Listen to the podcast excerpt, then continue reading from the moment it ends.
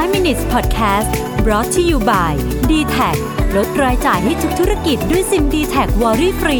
โทร 0881881678 สวัสดีครับคุณอยู่กับรวิทยานุสาหะนะครับ วันนี้ผมไปเจอบทความหนึ่งใน World Economic Forum มาน่าสนใจมาก ชื่อว่า Why do CEO have such low scores in emotional intelligence นะฮะ EQ เนี่ยเป็นสิ่งที่เรารู้อยู่แล้วว่าเป็นสิ่งที่สำคัญมากนะครับ ความน่าสนใจก็คือว่าภาพของ CEO ในหนังฮอลลีวูดอะที่แบบว่าไม่สนใจใครนะครับ เป็นแบบพวกแบบใช้คำว่าอะไรอะเป็นแบบดูอีโก้จัดๆ อะไรเงี้ยนะ ดูแบบเฉือนเหลี่ยมเฉือนคมกันอะไรเงี้ยในความเป็นจริงแล้ว CEO เป็นอย่างนั้นหรือเปล่านะครับ ปรากฏว่า Talent Smart เนี่ยนะฮะเขาไป ศึกษา EQ หรือ Emotional Intelligence Profile ของคนเป็นล้านๆคนเลยนะครับ ใน Database ของเขานะฮะตั้งแต่ Frontline Worker เลยไปจนขึ้นไปถึง C-Suite ไปจนถึง CEO นะครับเขาค้นพบสิ่งหนึ่งที่น่าสนใจนะครับระดับ emotional intelligence EQ เนี่ยของ CEO เนี่ยค่อนข้างต่ำเทียบกับคนอื่นในองค์กรนี่ฮะ ซึ่งซึ่งมันไม่น่าจะเป็นอย่างนั้นถูกไหมเพราะว่าเรารู้อยู่แล้วว่า EQ นี่เป็นของที่ค่อนข้างจำเป็นใช่ไหมสำหรับการที่คนจะสามารถไต่ตำแหน่งขึ้นไปได้เรื่อยๆนะครับแต่ว่า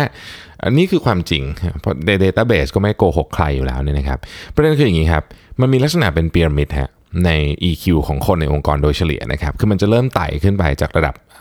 front line และล่างล่างสุดค่อยๆไต่ขึ้นไป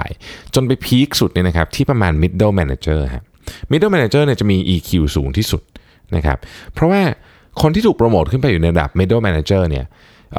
ถูกโปรโมทว่าเขาเขา handle คนได้ดีเนี่ยอันนั้นเป็นเหตุผลหนึ่งนะครับเขา handle ทีมงาน handle อะไรได้ดีนะครับแต่พอผ่านระดับนั้นไปแล้วเนี่ย EQ จะเริ่มตกฮะออพอเข้าระดับ director เข้าระดับ C suite เนี่ย EQ จะเริ่มตกตกตกลงไปจนกระทั่งไปที่ CEO เนี่ย EQ เรียกว่าต่ำเลยทีเดียวนะฮะประเด็นมันอยู่ตรงนี้ครับ ในแต่ละ level เนี่ยคนที่ประสบความสำเร็จเนี่ยมี EQ อาจจะต่ำกว่า level ที่แล้วนะคือคือยิ่งตำแหน่งสูงขึ้น EQ ต่ำลง แต่ใน level เดียวกัน เขามี EQ ที่สูง พูดง่ายก็คือ CEO ที่ประสบความสำเร็จเนี่ยมี EQ สูงกว่า CEO คนอื่น ที่อาจจะมาก่อนเขาที่ประสบความสำเร็จน้อยกว่า หรืออาจจะเป็น CEO ของบริษัทเทียบเคียงกันอะไรแบบเนี้ยแต่ว่าถ้าเกิดเทียบกับ middle management แล้วเนี่ยถ้าเทียบกันในบริษัทเดียวกันเนี่ยนะครับ CEO มักจะมี EQ ต่ำกว่า แต่ถ้าเทียบกับระดับเดียวกันที่ที่เป็น CEO เหมือนกันเนี่ยคนที่ประสบความสำเร็จมากกว่ามี EQ สูงกว่า ดังนั้นจึงบอกว่าเอ๊ะทำไมมันถึงเป็นแบบนั้น ก็ต้องบอกว่ายิ่งระดับของตำแหน่งสูงขึ้นไปเท่าไหร่นี่นะครับแรงกดดันเนี่ยมันฟังดูเหมือนควรจะต้องเป็น long term plan ถูกปะแต่มันมีแรงกดดันอันหนึ่งที่สั้นมากคือแรงกดดันของการส่งงบรายไตรมาสฮะซึ่งนี่เป็น short term เวลาคุณอยากได้ short term result เนี่ยเนี่ย การการใช้ EQ บางทีไม่ช่วยนะครับมันจะต้องเป็นเป็นเป็น result oriented people อะซึ่งบางทีไม่ได้ค่อยมากับ EQ เท่าไหร่ในพูดจริง แล้ววิธีการทำงาน คือพูดง่ายๆคือยิ่งคนไต่ตำแหน่งขึ้นไปสูงขึ้นเรื่อยๆเนี่ยสภาวะแวดล้อมอะบางทีมันมันทำให้คนมี EQ ต่ำลงนะครับโดนกดดันด้วยตัวเลขรายไตรมาส performance ต่างๆ ถึงเราจะบอกว่าเราจะทำแผน long term ก็เหอะ แต่ตัวเลขรายไตรมาสก็ต้องดีด้วยเนี่ยคือไอไอตัวตัดสินกันจริงๆเนี่ยมันคือตัวเลขรายไตรมาสนะฮะในพูดกันตามตรงเลยนะครับ นี่คือสาเหตุที่คนบางทีพอตำแหน่งสูงไปเรื่อยๆเนี่ย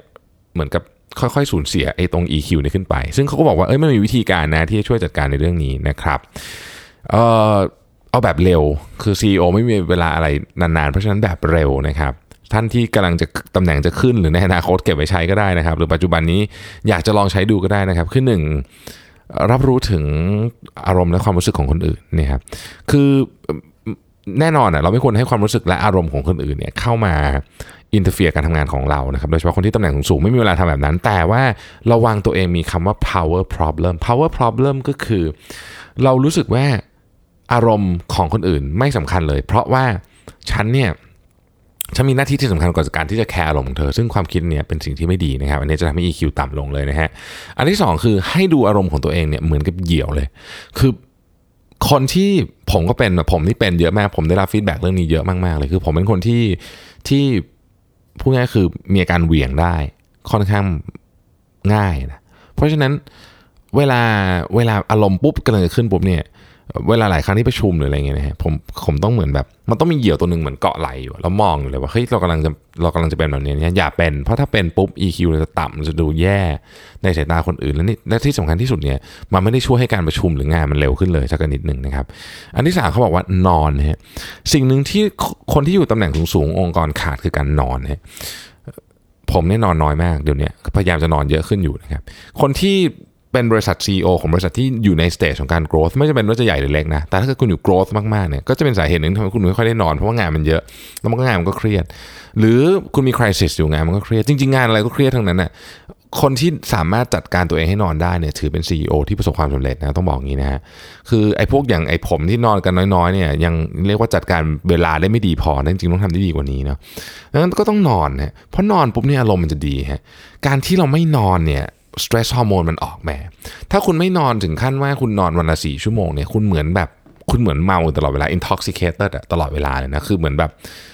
มันมันสเตรสมากคือมันมีมแบบสารแบบ